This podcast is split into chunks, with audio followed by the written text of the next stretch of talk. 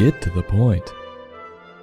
Welcome to another episode of This Goose is Cooked, Celebrity Book Edition, where we review books intended for our future generations. Today's book Raymie, Dickie, and the Bean Why I Love and Hate My Brothers by Ray Romano. Illustrated by Gary Locke. Published by Simon & Schuster Books for Young Readers. For those who don't know Ray Romano, he's an American comedian, actor, and screenwriter. As an actor, he's been in such films as The Big Sick, The Irishman, and he's the voice of Manny in the Ice Age series.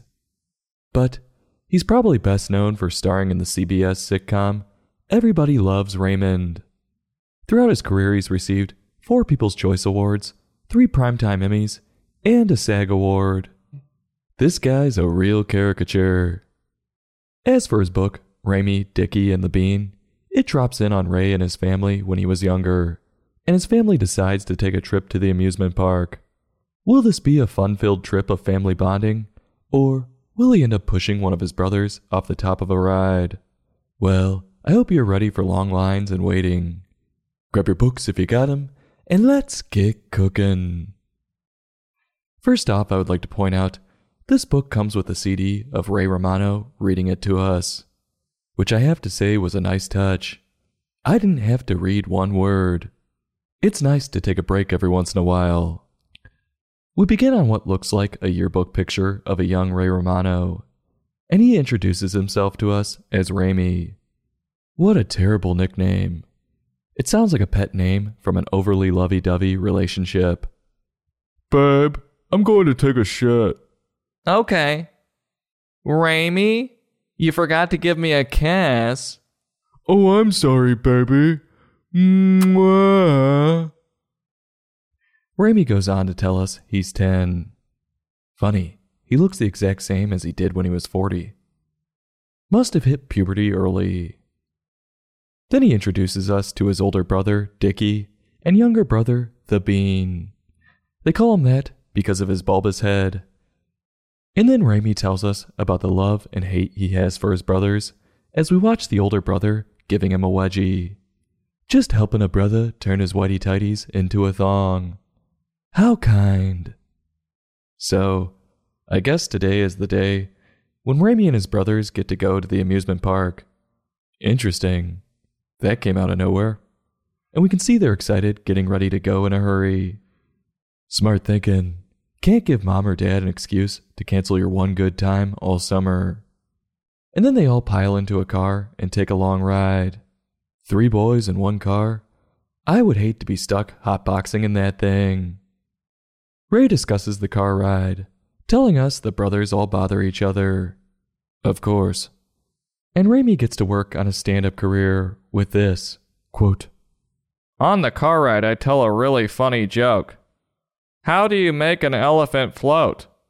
You get a cup and, um, uh, a cup.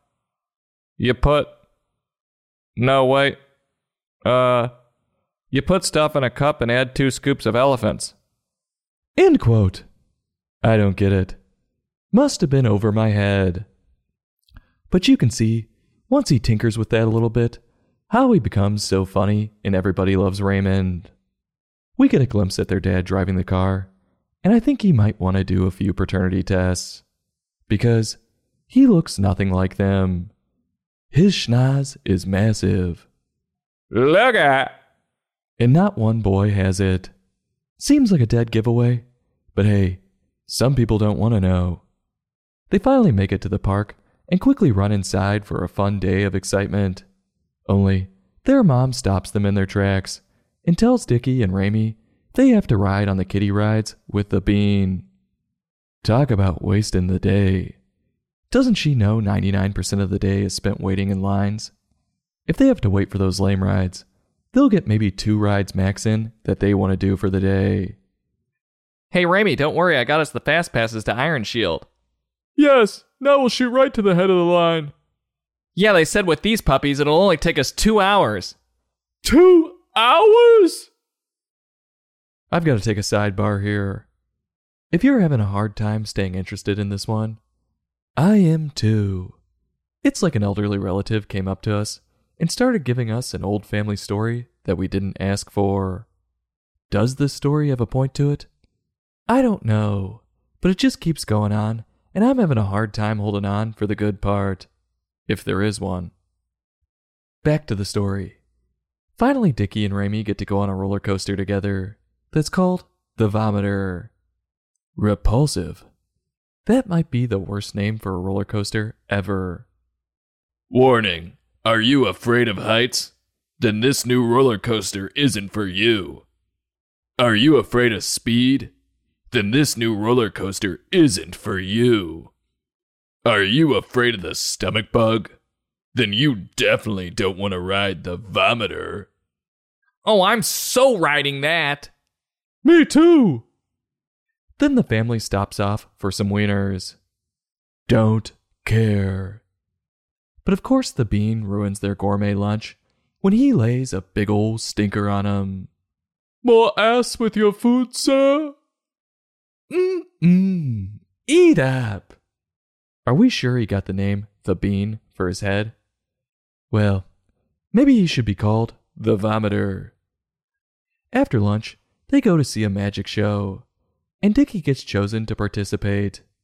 Raymie, being jealous, gives us that highbrow Ray humor that makes him so funny. Quote, I guess the wand's not really magic, 'cause you're still ugly. End quote. Classic insults. So Ray. The recounting continues when they all get cotton candy. Sounds like old Raymie had a pretty cush life. When we went to the amusement park, we got glasses of water. Unfortunately, though, Raymie ends up dropping his on the ground, and his mom tells him, No way you're eating that. But behind her back, Raymie takes a bite anyway. Jeez, maybe he's not as well off as I thought. Where are we? Venezuela? Why not just reach into a trash can while he's at it? We'll jump ahead here, and I'll spare you some of the ramblings. You guys are lucky. And we get to the final ride for the day.